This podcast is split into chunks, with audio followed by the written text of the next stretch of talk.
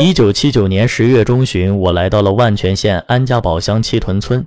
这年我十八岁，当兵快三年了。在这之前，我一直在坝上的张北县境内的狼窝沟和台路沟一带和部队一起开展国防施工。这里有部队的菜地，部队准备在漫长冬天吃的大白菜已经长好，正准备秋收。张北县紧傍着万全县，除了一处有公路的群山峻岭，其他的地方就是刀切斧剁般的万丈悬崖峭壁。张北与万全、坝上和坝下，用一个不恰当的比喻，张北有点像西部苍茫粗犷。万全像江南水秀山清，坝上是个好地方，无边的田野与土地种满了小麦、油麦、土豆、胡麻，风吹草低见牛羊。可是住久了就有点见异思迁了，如同听惯了二人台和山西梆子，也想听听婉约的越剧。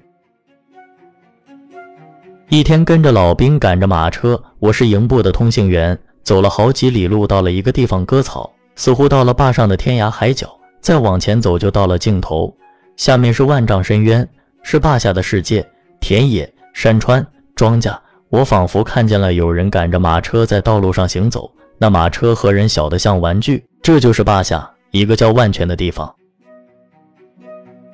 在七屯，我的心情晴朗，这是一个新的地方，一个新的村子。坝上和坝下就是不一样，这里种玉米和水稻，坝上是没有玉米和水稻的，坝上甚至连茄子。豆角、西红柿都没有。坝上没有一面墙是砖墙，没有一面屋顶是瓦顶。七屯全是青砖青瓦的房子，有民国的房子、清朝的房子、明朝的房子，还有元朝阿拉伯风格的房子。房子高高大大，大街整整齐齐，院落方方正正。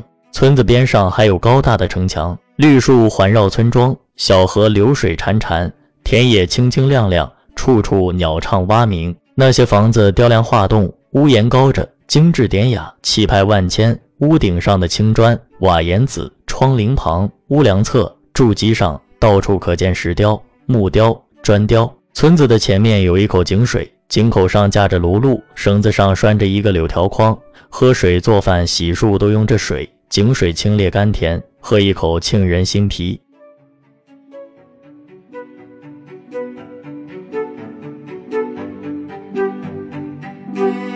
我来到菜地，白菜对于我是再熟悉不过的了。一九九零年之前，城市里每年过冬，家家户户都要买上百斤大白菜储存。购买大白菜是一道非常壮观的风景，一辆又一辆汽车、马车、拖拉机、农用车从郊外的菜地把大白菜运来，堆放在便道上。买白菜成了市民立冬后的一项重要活动。白菜是个好东西。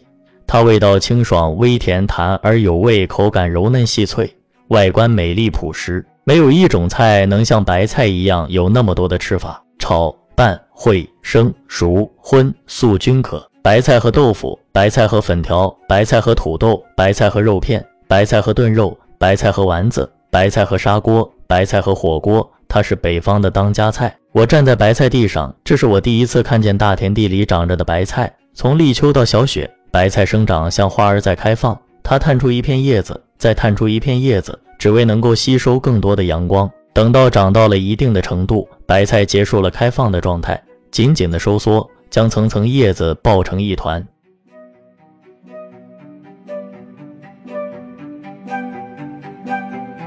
在七屯的大街上，我的眼睛亮起来了，好像五千年前一个无名诗人遇见了所谓伊人在水一方。好像王洛宾在遥远的地方遇见了好姑娘，好比川端康成在伊豆半岛与聪明美丽、天真无邪的薰子邂逅。有一个好看的姑娘向我走来，又在我的眼中消失。她还是个孩子，在上高中。我的心情是愉悦的，每天被一种虚幻的爱情照耀。早晨和下午等他放学路过是必须做的功课啊。他走过来了，说说笑笑的走来了。他就像天上的仙女，从云端上飘下来了。我看他的头发被风吹动，就好像看到了河边垂柳的丝绦在春风中翩翩起舞，春风杨柳万千条的意象在心中澎湃，仿佛闻到了他的发香。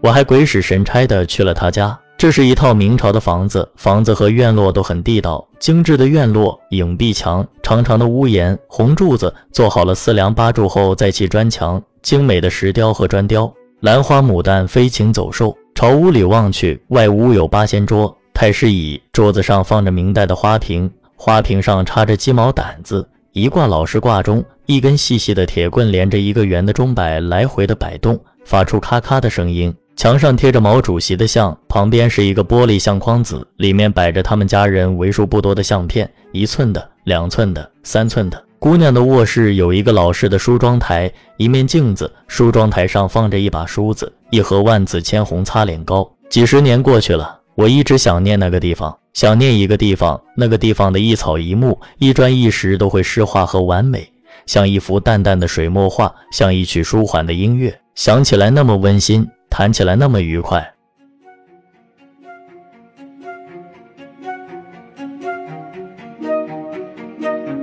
高高的城墙与城门，一个姑娘走进我的灵魂。村外的玉米高过人。离开了七屯，就失去一个个忐忑的黄昏。在梦的甲板，追赶失去的一瞬，一个姑娘款款行走，从人间的七屯到天上的七屯。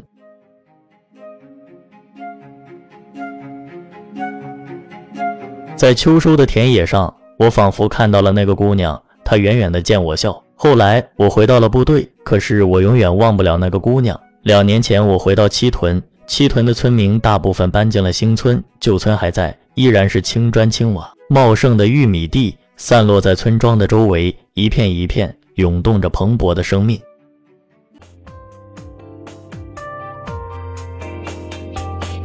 周晓明，我与七屯分享完了。